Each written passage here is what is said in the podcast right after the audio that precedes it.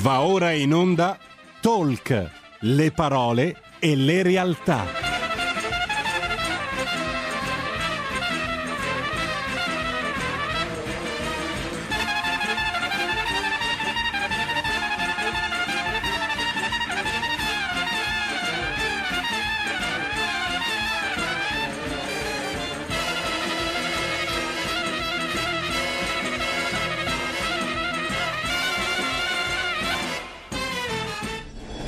Sara Garino conduce Alto Mare. Le notizie, i protagonisti, i fatti, le opinioni, anche le vostre. Radio RPL, subito la linea Sara Garino.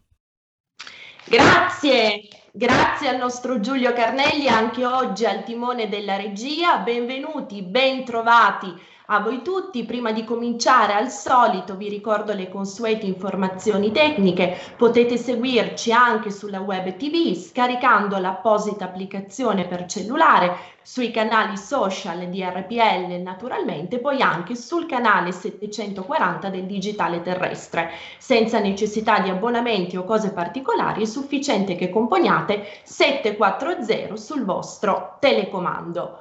Bene, introduco subito l'ospite di oggi, è un piacere e un onore avere con noi Marco Mariani, caporedattore del Sole 24 Ore. Buongiorno Marco, benvenuto. Buongiorno, grazie per la vostra ospitalità e buongiorno ai vostri ascoltatori. Grazie, presenza ancora più significativa la sua perché proprio ieri il Sole 24 Ore ha pubblicato il report annuale dedicato alla qualità della vita che in questo 2020 infausto, per certi aspetti lo si potrebbe definire un annus horribilis, è giunto alla trentunesima edizione. Prima di tutto, Marco, che senso ha, anzi mi lasci dire, che senso in più ha, che ulteriore valore aggiunto ha il parlare di qualità della vita in un'epoca come questa che stiamo vivendo? Sì, eh, l'interrogativo è quello che ci siamo posti quest'anno nel momento di eh, avviare la, l'indagine e di decidere come impostarla, proprio perché eh, siamo in presenza di un anno eccezionalmente difficile, eh, con conseguenze drammatiche eh, sia a livello eh, sanitario ma anche economico-sociale e eh, di primo acchito può sembrare eh, problematico parlare di qualità della vita in un anno in cui tutto è terribilmente peggiorato sia nella vita individuale che nella vita di comunità.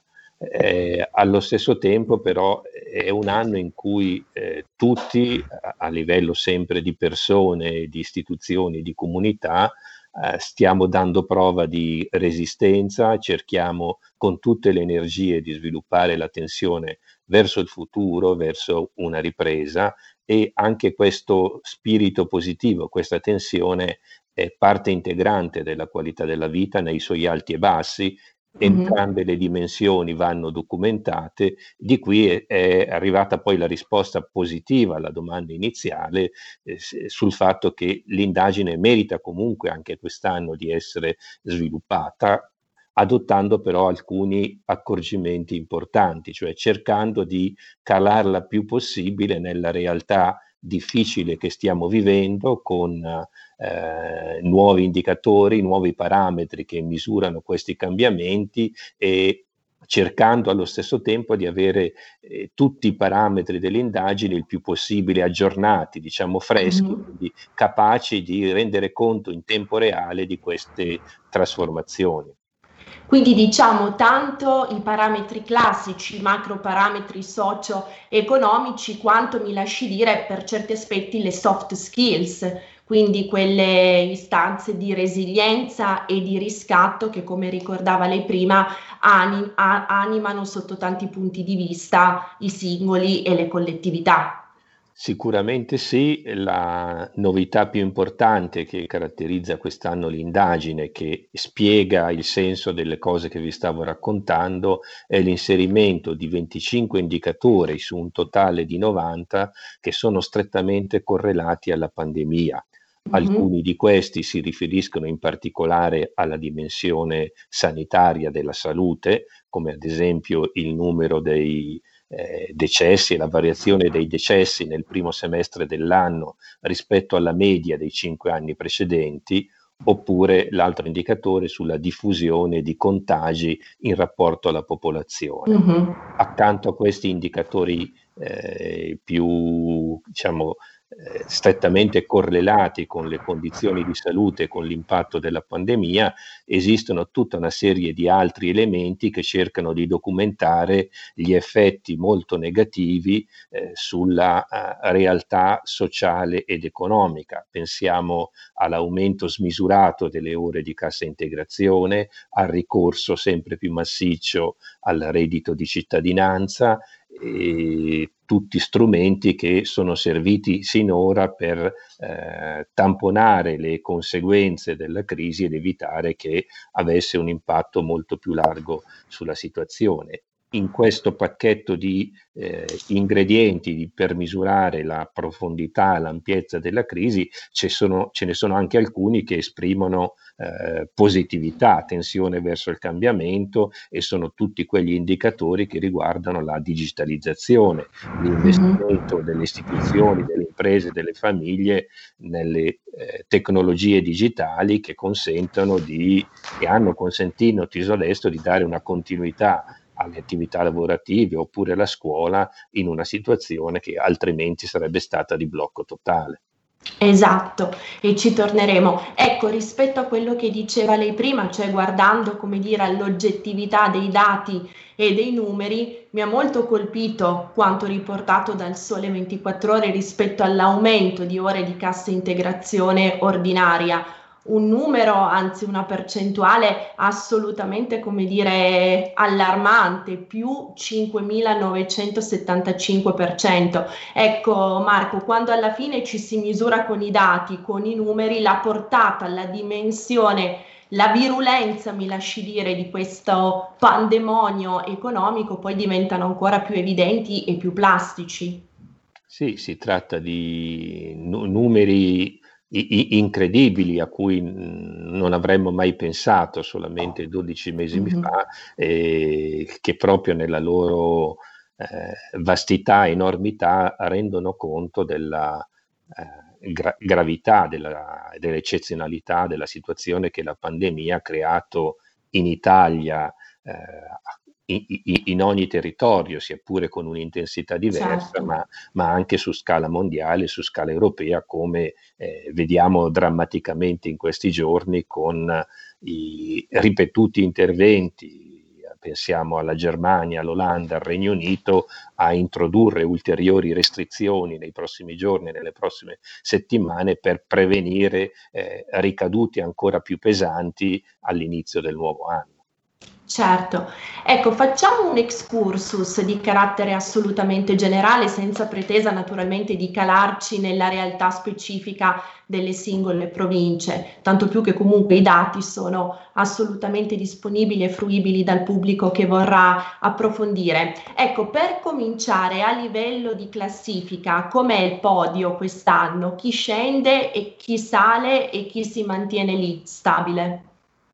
L'indicazione principale che emerge quest'anno è la buona prestazione di Bologna che eh, ottiene il primo posto in classifica, la provincia di Bologna, unitamente a buona parte dell'Emilia Romagna, perché ben cinque province dell'Emilia Romagna figurano ai primi posti della graduatoria come si può spiega o come noi abbiamo letto questo dato, eh, principalmente perché eh, Bologna e le province dell'Emilia Romagna sono caratterizzate da una situazione di benessere diffuso, di una buona, ottima qualità dei servizi pubblici, anche questi molto articolati e hanno dato prova di una uh, buona resistenza o resilienza, come di modo, eh, di modo a dire in questi mesi di, di pandemia.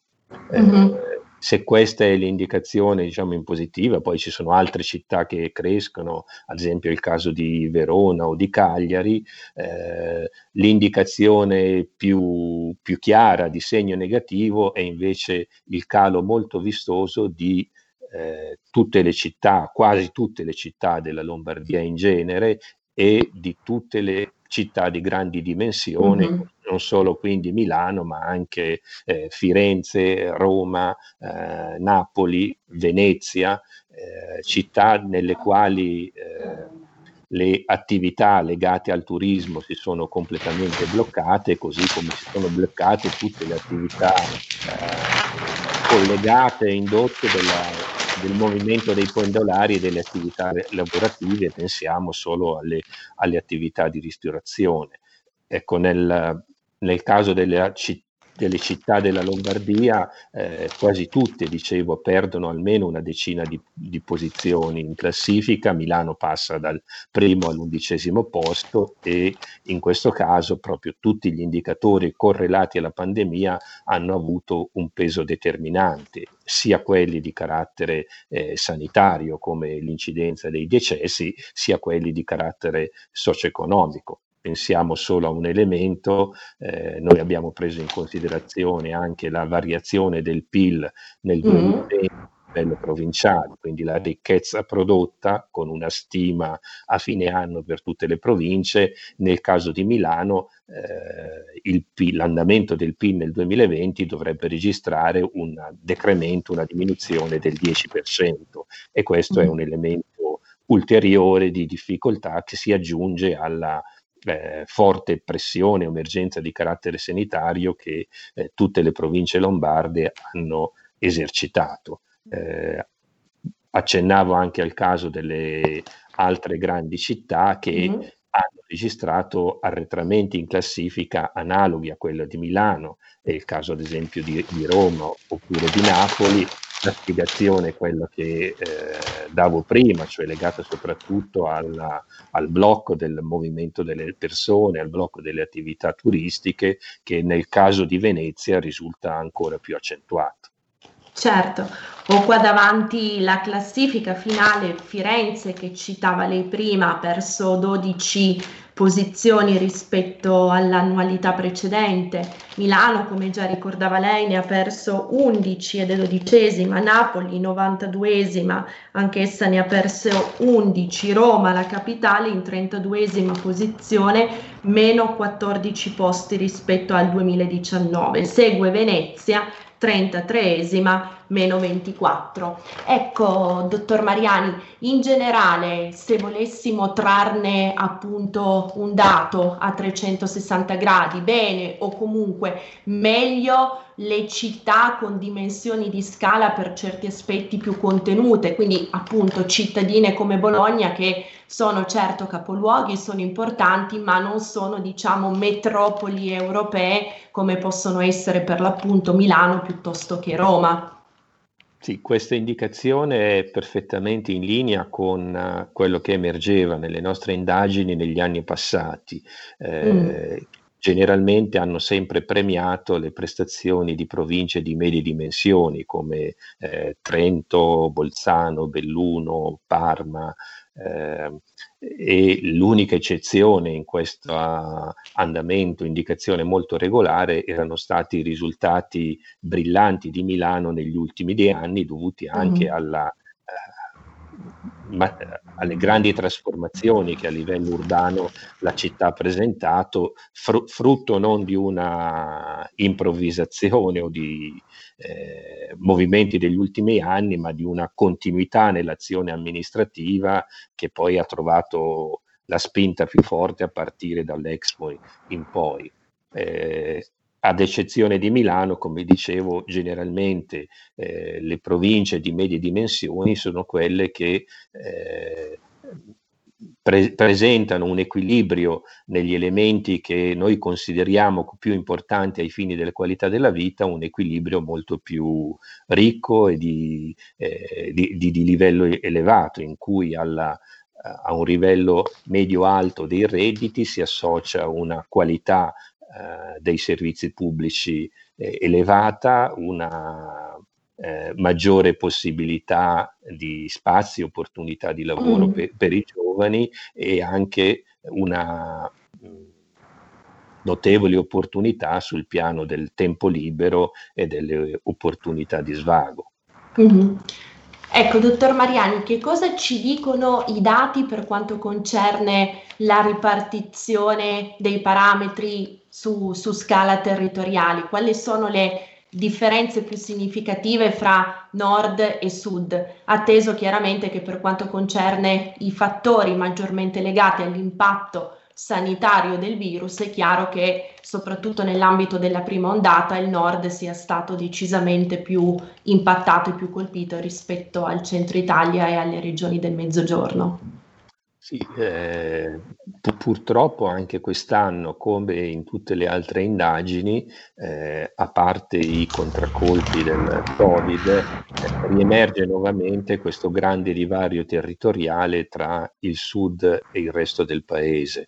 Eh, il divario che si manifesta su più livelli, negli indicatori di carattere economico, negli indicatori che riguardano eh, l'occupazione, la qualità dei servizi pubblici e eh, in genere spesso tutto quello che concerne le aspettative dei giovani di, come opportunità di lavoro, come crescita. Eh, non è un caso che eh, spesso alcuni eh, segni, principali segnali d'allarme per le province del sud riguardano una tendenza alla mobilità territoriale per usufruire di servizi ad esempio l'assistenza sanitaria mm-hmm. oppure l'università eh, o le opportunità di, di lavoro che, che, mancano al sud e quindi eh, anno dopo anno si ripropone questo eh, forte divario territoriale, questa ferita aperta tra parti di un unico territorio nazionale che dovrebbero essere al centro di un'azione più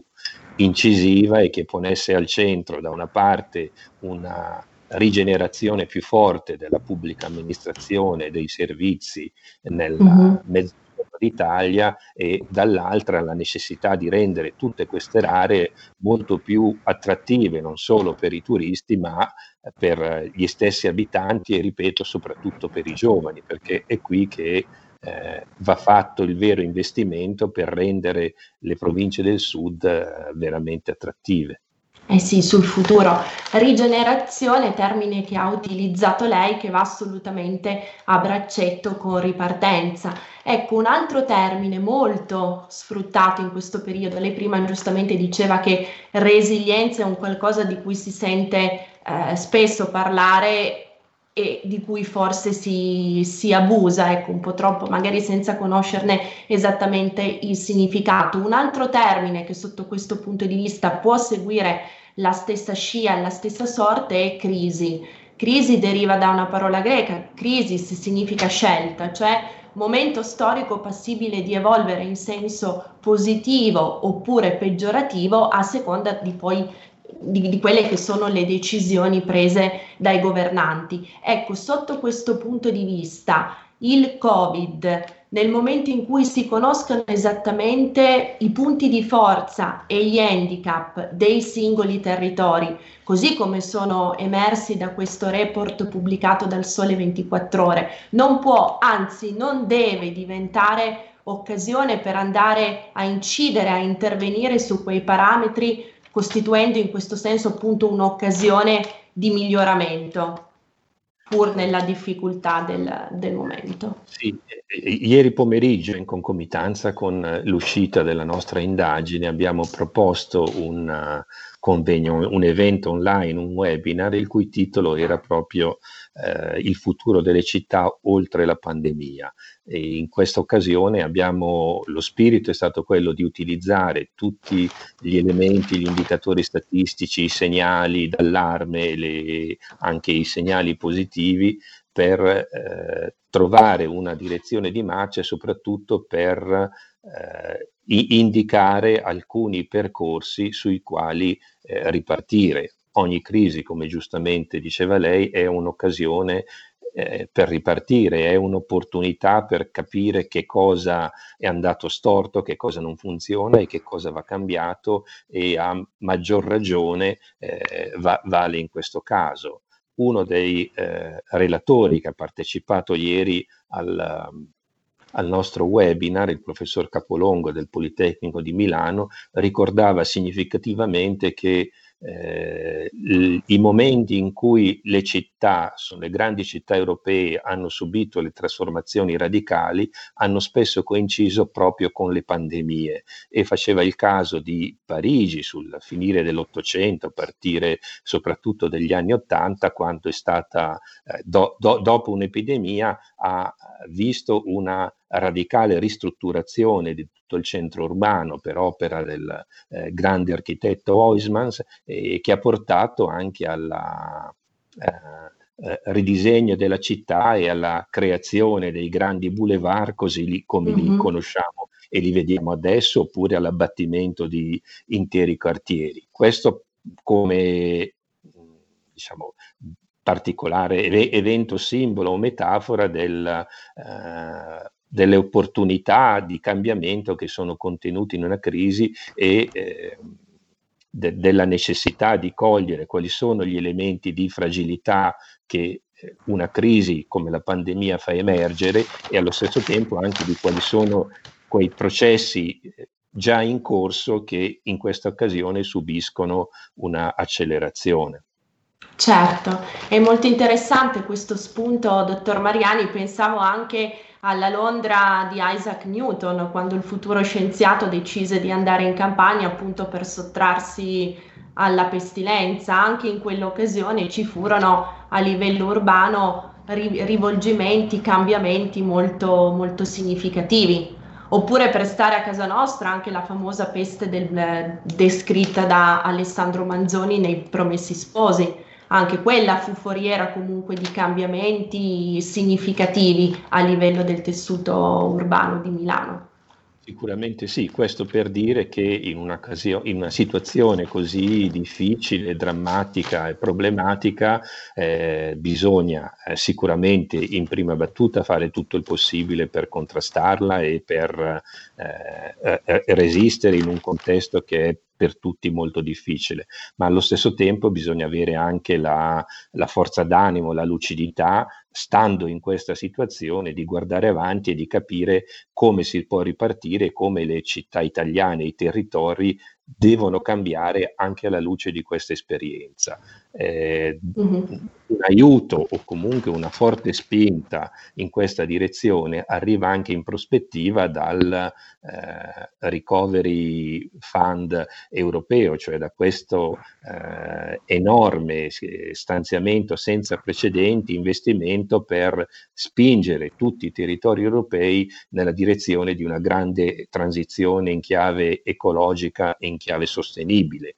L'Italia ne sta discutendo in questi giorni per elaborare un proprio recovery plan tra mm-hmm. eh, mille polemiche, discussioni politiche sulla cabina di regia, se serve o non serve, come deve essere fatta. Eh, è, è, un tema che diciamo, sta arroventando il, il, il, dibattito politico, ma al di là di queste tensioni politiche resta una grande opportunità di eh, se colta positivamente, di imprimere una svolta molto importante alla qualità della vita delle nostre città nella direzione di una maggiore sostenibilità in tutti i sensi, sostenibilità mm-hmm. a livello sanitario, a livello ambientale, eh, a livello di opportunità per il futuro dei giovani, cioè si tratta di pensare dei modelli che non siano validi solamente per chi eh, in questo momento, per le generazioni che contano di più, ma anche per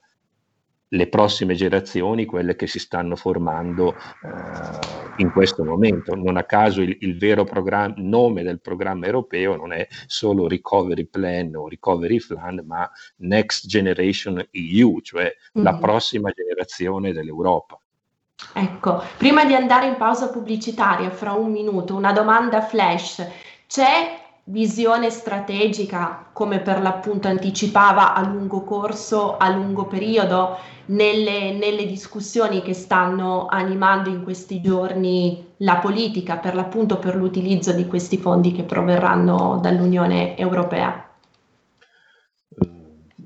Io pe- penso che una parte di visione strategica sicuramente c'è, eh, in questo momento però è schiacciata da un dibattito che è tutto politico su eh, come gestire questi processi e come verranno governate le, le leve di comando nella, il, il, prossimo anno nella gestione dei processi, dei progetti che dovranno essere sottoposti all'Unione Europea e che dovranno beneficiare dei finanziamenti o dei sussidi europei.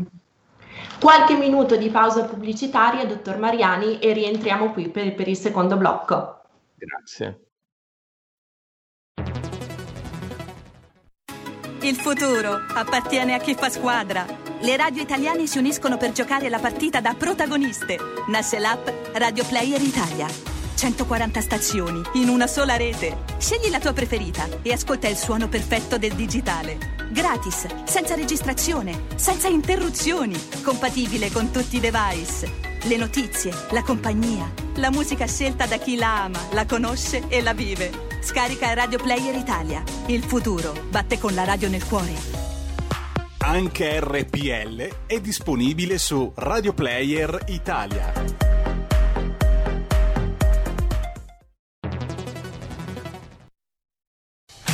Porta con te ovunque RPL la tua radio. Scarica l'applicazione per smartphone o tablet dal tuo store o dal sito radiorpl.it.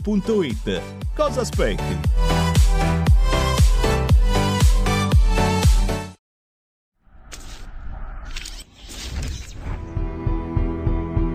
Care ascoltatrici e cari ascoltatori, sono Giulio Cainarca e voglio darvi un messaggio molto bello. Si chiude un 2020 ottimo per la nostra radio. Gli ascolti sono cresciuti, la programmazione è cambiata ed è anche stata evidentemente molto apprezzata.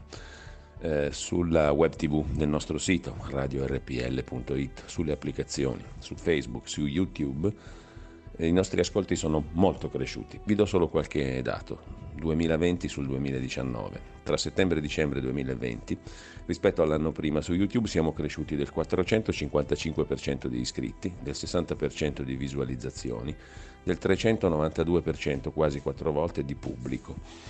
Su Facebook, sempre tra settembre e dicembre 2020 sul 2019, più 133% di visualizzazioni a 560.000 nel trimestre, più 66% di interazioni. Insomma, siamo cresciuti su entrambi i mezzi dalle 3 alle 4 volte di ascoltatori. Quindi semplicemente grazie. In particolare sono cresciuti gli ascolti nella fascia tra i 35 e i 44 anni ed è cresciuto del 10% il pubblico femminile su quello maschile. Io posso solo dire una cosa, grazie a tutti i redattori e a tutti i collaboratori preziosissimi di questa radio e grazie soprattutto a chi ci ascolta, a voi, cari ascoltatrici e cari ascoltatori. Per il 2021 ce la metteremo tutta per migliorare ancora. Grazie, buon anno, buone feste.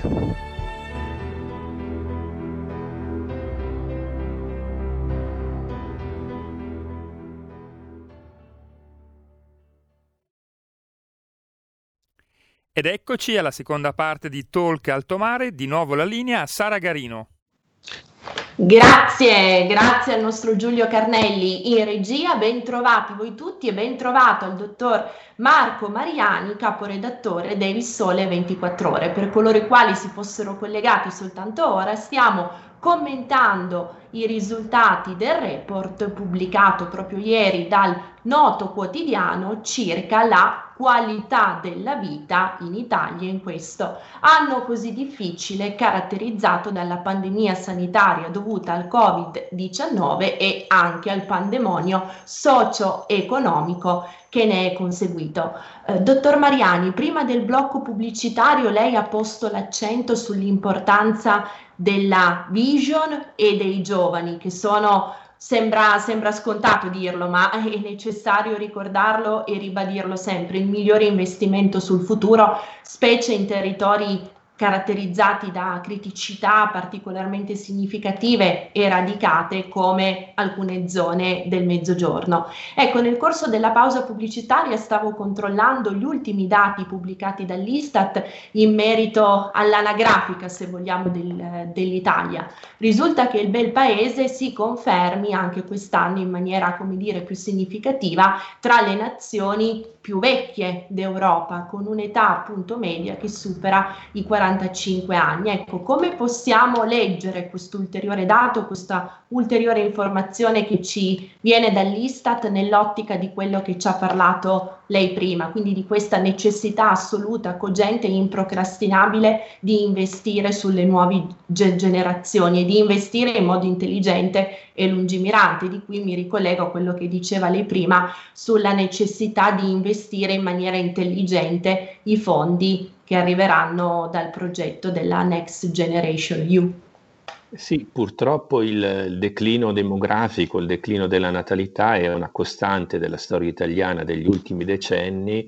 Ogni anno registra ulteriori accelerazioni. Quest'anno il lockdown ha aggiunto probabilmente un ulteriore fattore di rallentamento e i risultati sono quelli eh, molto vistosi e drammatici indicati dall'Istat, quelli che eh, rafforzano anche il, purtroppo la, l'immagine che avremo in prospettiva di una nazione con una fascia di popolazione maggioritaria che sarà sempre più vecchia, che rischia di assorbire, di drenare la maggior parte delle risorse disponibili e una compo- comp- componente giovane che si restringerà o si sta restringendo sempre di più in rapporto a quella più, più anziana. Ecco, ci sono anche mm-hmm. molti studiosi all'estero che considerano questo eh, calo della natalità in genere come uno dei segnali più vistosi della, crisi o addirittura della decadenza di civiltà che stiamo vivendo eh, unitamente all'altro fenomeno considerato da molti economisti anche prima della crisi della cosiddetta stagnazione secolare, quindi eh, mm. modelli di civiltà che sembrerebbero aver raggiunto Uh, un po' il, il, limite delle loro possibilità e non sono più uh, capaci di produrre eh, crescita, produrre opportunità e, e, anche produrre in questo caso eh, vite nuove, nuove generazioni, nuove vitalità. Che cosa serve? Eh, il problema è, è, è, molto complicato perché investe sia politiche pubbliche eh, sia comportamenti eh, individuali, tendenze sociali che si sono manifesta- manifestate negli ultimi anni. Servirebbe sicuramente una uh, politica molto più eh, mirata sulle, come dicevamo, sulle eh, potenzialità per i giovani, eh, molto mirata sulle famiglie, sull'equilibrio tra eh, la vita lavorativa e la gestione delle famiglie da parte delle donne, tutto un, un, un complesso di, di, interventi, una strate- strategia coordinata per intervenire in questa direzione. Certo. Qualcosa, qualcosa si sta eh, muovendo, ad esempio uno degli aspetti eh, qualificanti della manovra del governo è la creazione dell'assegno unico, cioè di uno strumento che dal prossimo anno, sia pure in modo graduale, dovrebbe assorbire tutti i numerosi aiuti che esistono in questo momento a sostegno delle famiglie e dei figli, ma che sono estremamente frazionati. Eh, la mm. novità dell'assegno unico dovrebbe essere quella non tanto di dare un sostegno alla famiglia in quanto tale, ma un sostegno al figlio fi- port- accompagnandolo fino all'età della maturità, mm-hmm. quindi mm-hmm. eh, facendo anche un investimento di va- valore sul fatto, sul, sul, figlio in quanto tale, è eh, la sua storia personale, la sua novità, il suo evento che rappresenta qualcosa di importante che merita di essere eh, sostenuto, promosso mm-hmm. e accompagnato fino a, a, all'età futura. Però è un primo cenno, ma va fatto molto in questa direzione. Diciamo sul modello degli esempi virtuosi che ci provengono dal nord Europa, in specie dalla penisola scandinava. Sicuramente sì, sicuramente sì. Mm-hmm.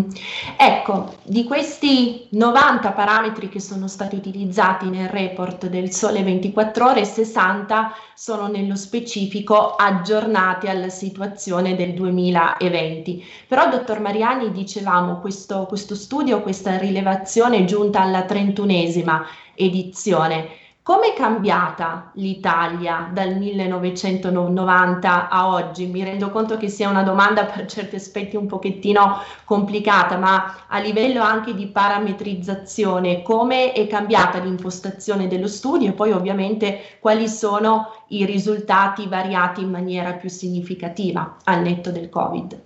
Sì, eh, il, il, primo anno in cui noi abbiamo formulato in modo strutturato, quindi eh, diviso in sei gruppi di indicatori, il benessere, eh, le opportunità lavorative, i servizi pubblici, la giustizia, il tempo libero, la demografia, la nostra indagine. Il primo anno in cui l'indagine ha assunto una forma più, più forte e visibile è stato il 1990.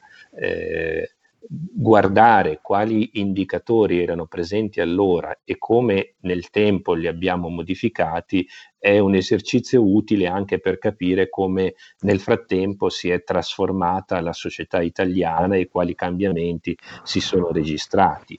Se guardiamo ad esempio alla indagine del 1990 erano presenti alcuni indicatori che adesso ci sembrerebbero appartenere alla preistoria, ma perché nel frattempo è cambiata molto la società italiana, ad esempio eh, si considerava uno dei parametri era la diffusione delle cabine telefoniche nelle mm. città italiane, i tempi di eh, allacciamento delle forniture elettriche o dei, o dei, contratti telefonici. Adesso ormai siamo in una fase di eh, concorrenza spietata aperta tra i gestori eh, dei servizi eh, come il telefono, l'energia elettrica o il gas e siamo inondati ogni giorno di proposte di vario genere, il quadro è completamente cambiato. Mm-hmm. Uno dei parametri era i tempi medi di recapito della corrispondenza, perché allora l'inefficienza del servizio postale era un problema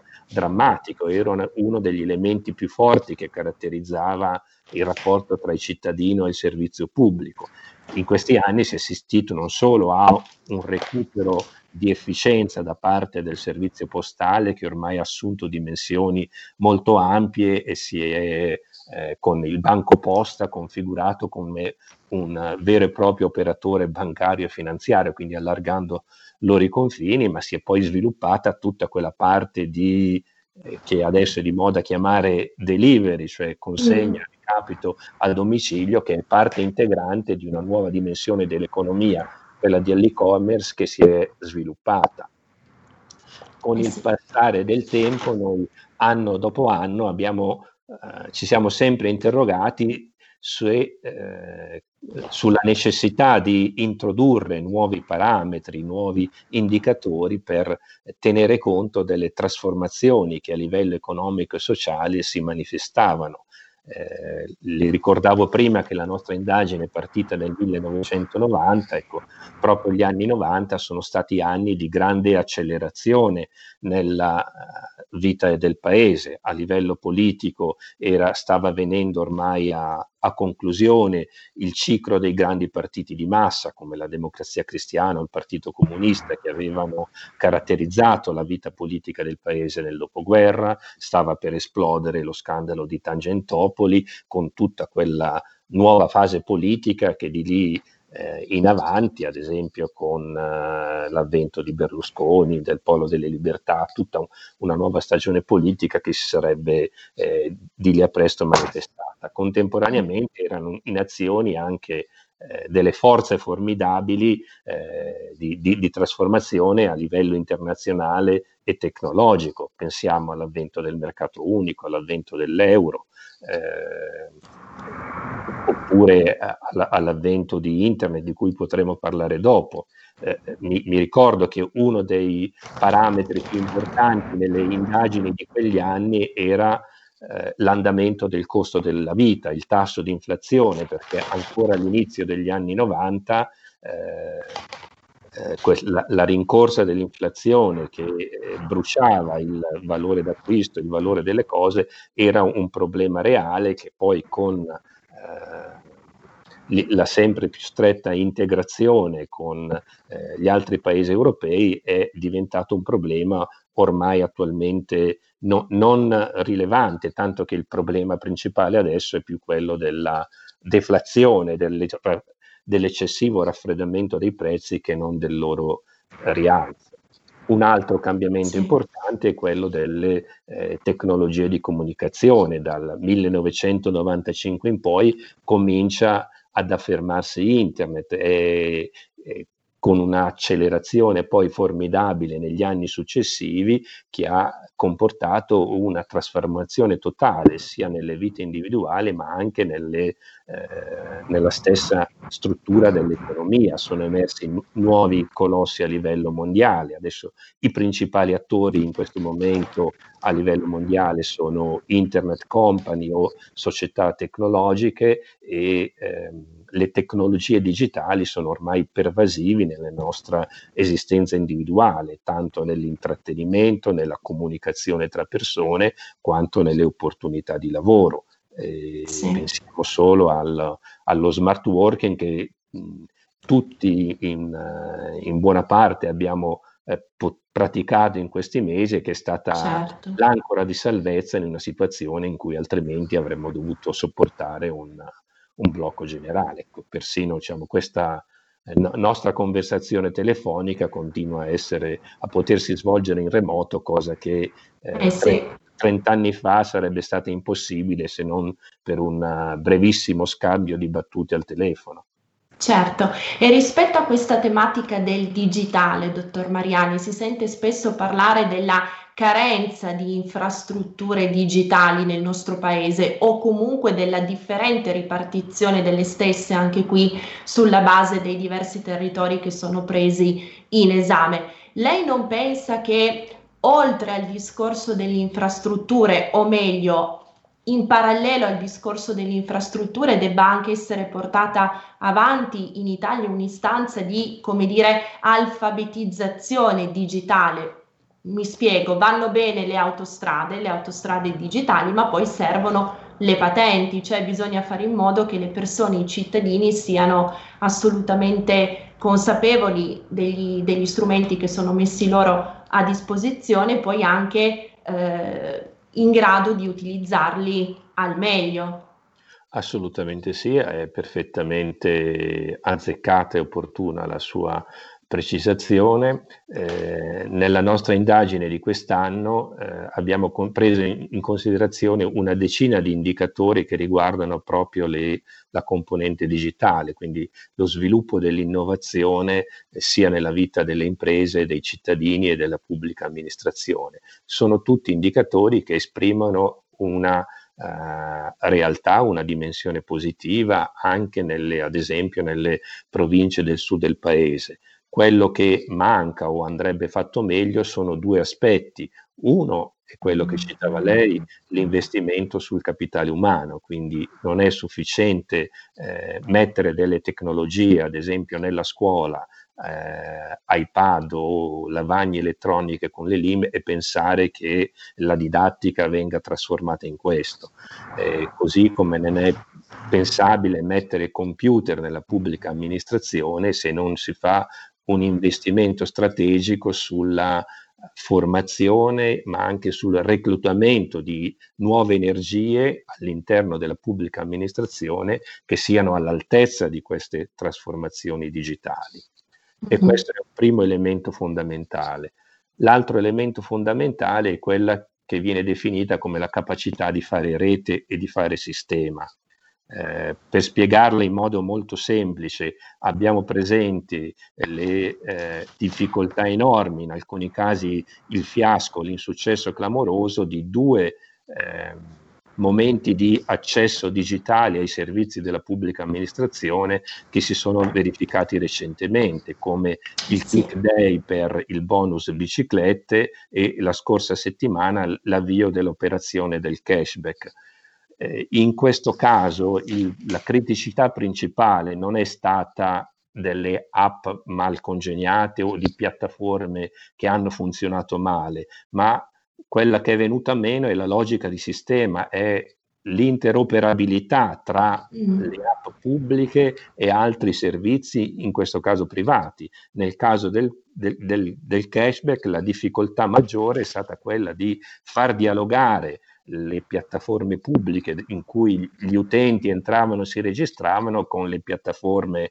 bancarie dove erano eh, eh, diciamo posizionati gli strumenti di pagamento che dovevano essere registrati per beneficiare di questi eh, aiuti e incentivi. Questo per dire come non è solo importante che la singola tecnologia anche pubblica sia di livello alto e perfettamente funzionante, ma che soprattutto tutto il sistema, tutta la rete con cui è collegata quella pubblicazione funzioni bene e sia in grado di dialogare. Certo, è assolutamente fondamentale la, la stessa, e cruciale. La, la stessa app eh, per la tracciabilità delle, eh, delle, persone ai fini del Covid, ha, di cui ormai quasi nessuno parla più, ma mm. ha sofferto soprattutto di non tanto di una sua eh, man- mancato funzionamento o del fatto di non essere ben congegnata, ma che poi non si intrecciava con le prassi delle altre amministrazioni e soprattutto del servizio sanitario a livello regionale con cui avrebbe dovuto invece operare. Mm-hmm. Non era implementata, lei dice, non faceva sistema con quelle altre realtà, con quelle altre piattaforme con cui invece avrebbe dovuto dialogare e operare in modo sinergico. Assolutamente sì.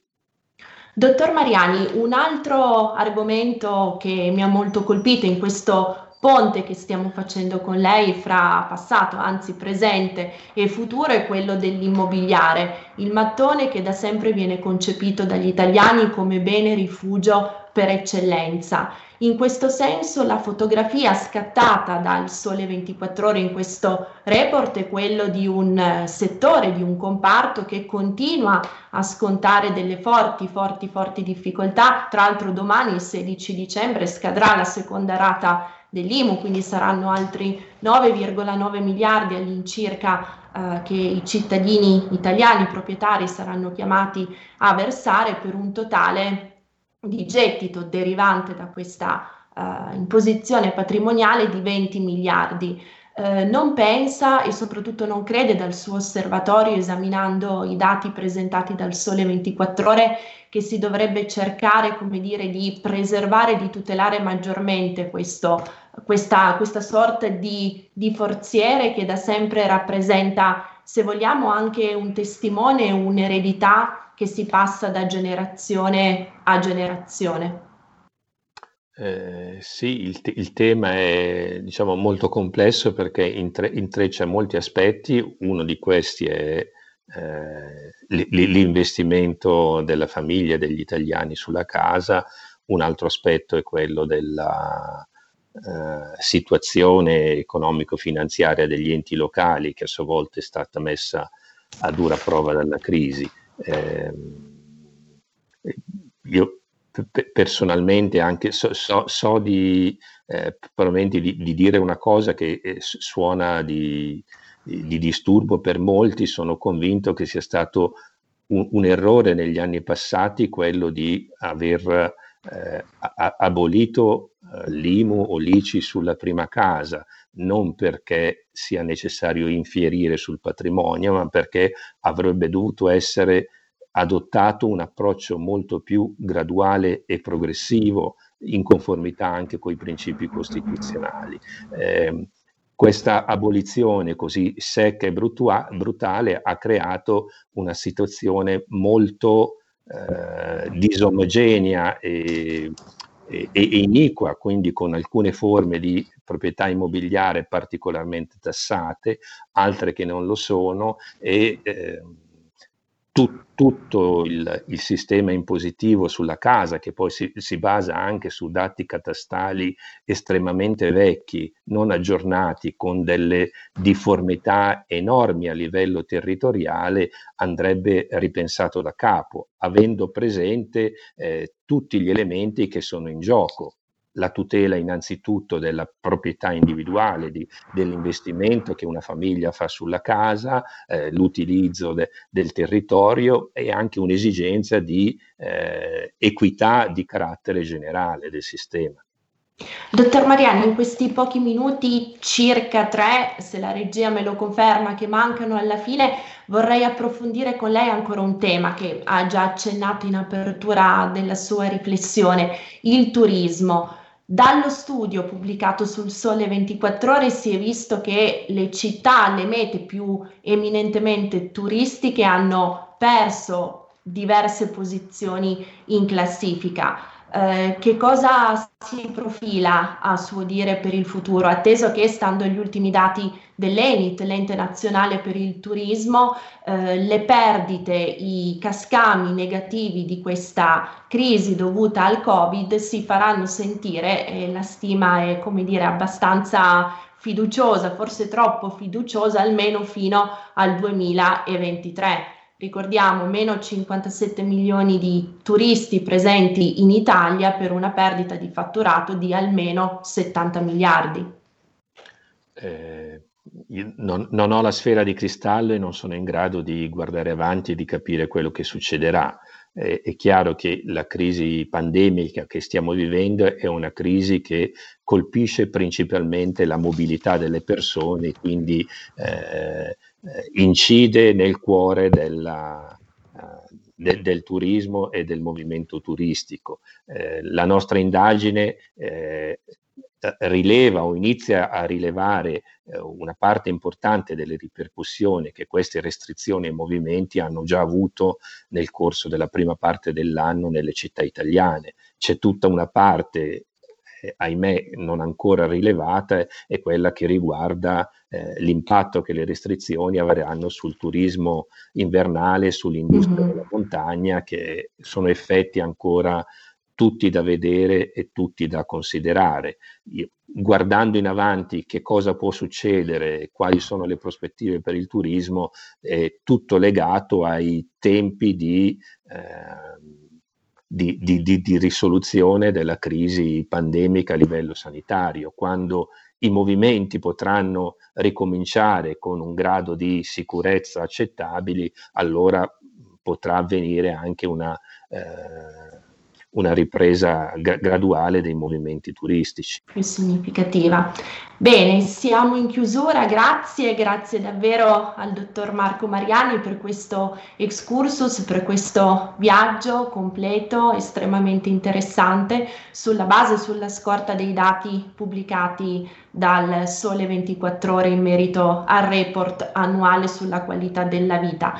Grazie perché ritengo che oltre a essere, come dire, una, un prezioso strumento per avere dati e informazioni, sia anche un prezioso strumento conoscitivo per capire in che situazione siamo e come diceva lei prima, da dove ripartire, dove fare leva per poter ripartire, quali difetti correggere. Quindi grazie, grazie davvero per la sua partecipazione. Grazie a voi per, per avermi ospitato e tanti auguri a tutti. Grazie mille, a presto e buon lavoro. Arrivederci. Grazie. Grazie naturalmente a tutti voi che ci avete seguito, grazie al solito al nostro Giulio Carnelli al timone della regia. Come vi dico sempre, siate i vostri sogni e non cambiate frequenza perché i programmi di RPL continuano. Grazie. Avete ascoltato Alto Mare.